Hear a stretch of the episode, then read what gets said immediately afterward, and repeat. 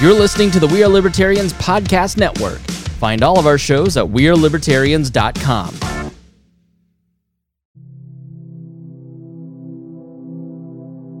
An Open Letter to Myself by Chris Spangle. Dear me, I know what an anxiety ridden time in your life this is, and I'm writing to give you advice that will make the next few years easier. Much of this is easy to say despite having been very hard to learn. A man named Malcolm Gladwell will soon write a book stating that the mastery of skill takes 10,000 hours. You will find this to be true. Just pick one place and start. After you've mastered one skill, move on to the next.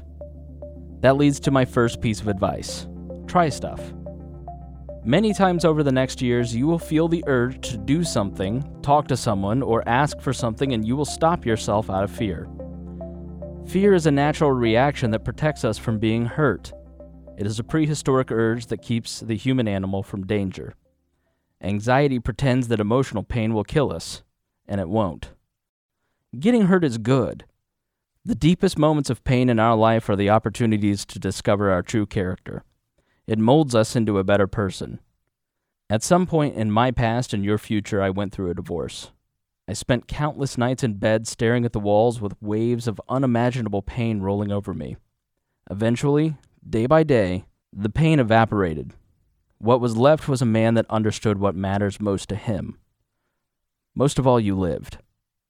Hurt feelings aren't a reason to not do something. Invite fear to dance, and after you've survived, you will understand that you can live through whatever else life has in store for you. Never confuse the temporary with the permanent. When you're young, you experience everything for the first time. It is intense and wonderful. Cherish those firsts and the freedom that youth affords. The extreme lows and highs dampen with time, and once something has happened once, you will be scared less the next time you face a similar challenge. Take more chances in love.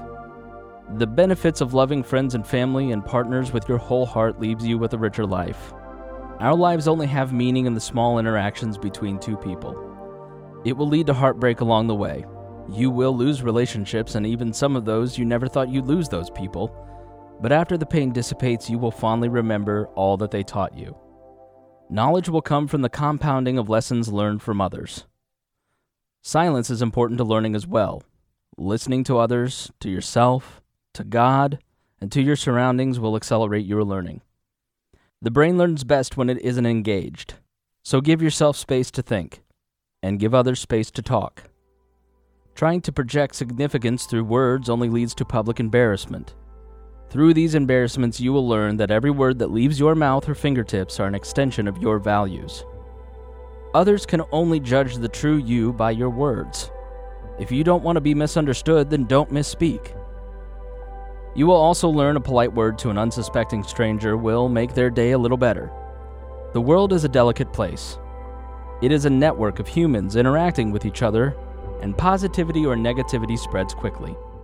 There will be one small kindness in your life when you're sitting in a cracker barrel at the lowest point in your life. You hadn't left your house in a month because you'd been depressed, and a waitress came over and flirted with you a little bit and that changed the entire course of your month. In this, I've spent a lot of time discussing interactions with others. We are pack animals, so it is important to have good relationships, but don't live for others. You have one job, and it is to take care of you. People pleasing can be a disease that rots a person through dishonesty. Don't say yes when you want to say no.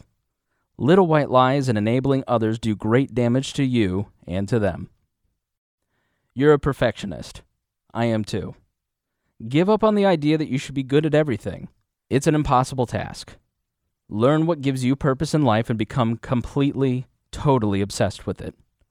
If others think it is a waste of time, realize it is a waste of time to them. Society, family, and friends all have expectations of your time, and don't be ruled by the expectations of others. Sometimes we think everyone is watching us, and believe me, no one is watching you. Listen to your intuition. Your head and your heart are liars, but your gut is never wrong. Listen to the small voice inside. Call it intuition, the gut, a conscience, or just the buzzing feeling when faced with a decision. It's nature's gift to you. It's a truth detector. You are in charge of your life, no one else. You are solely responsible for every choice you make, and life is a series of small choices. Take a pause before you choose, because at the end of that chain, it could lead to great misery for you or others. Many of my friends and I have crashed and burned, and in the rising of the ashes from our personal tragedy, we remark, I just didn't know how to get out of it. Never speak about or to yourself in a way where you wouldn't say it about others. Don't call yourself stupid, or fat, or ugly, or unlovable, or unworthy. You have to be your own best friend and step back and examine the world that you live in and ask yourself in an objective way is this the truth? Is the story I'm telling myself something that is reality? No, that's not the truth about yourself. And you have to go, I need to throw this away because this isn't the truth about me. That objectivity will lead you to stop bad thinking immediately and learn to love yourself. Self esteem is the antivirus software of your mind. It defends from many attackers, including those that live inside your own head. You may need to spend time in therapy having someone fix your thinking just as you're going to need a personal trainer to teach you fitness. Don't be afraid to ask for help.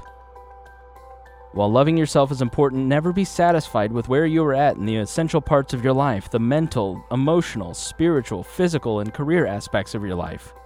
Make one improvement in these areas every day, even if it is a small one. I have two final pieces of advice that might be the most important. First, root canals are really expensive, so please floss every day, especially your molars. Last, but probably most important, is buy several dozen bitcoins in 2009 so we can retire in 2018. You've been listening to Chris Spangle, creator of The Chris Spangle Show, contributor to the podcast We Are Libertarians, website designer for The Bob and Tom Show, and as he calls himself, a work in progress. This has been Katie Piedra for WHJE. Thanks to Chris for taking on this project. Thanks to Abby Draper for inspiring me with her open letter. Go check that out if you haven't.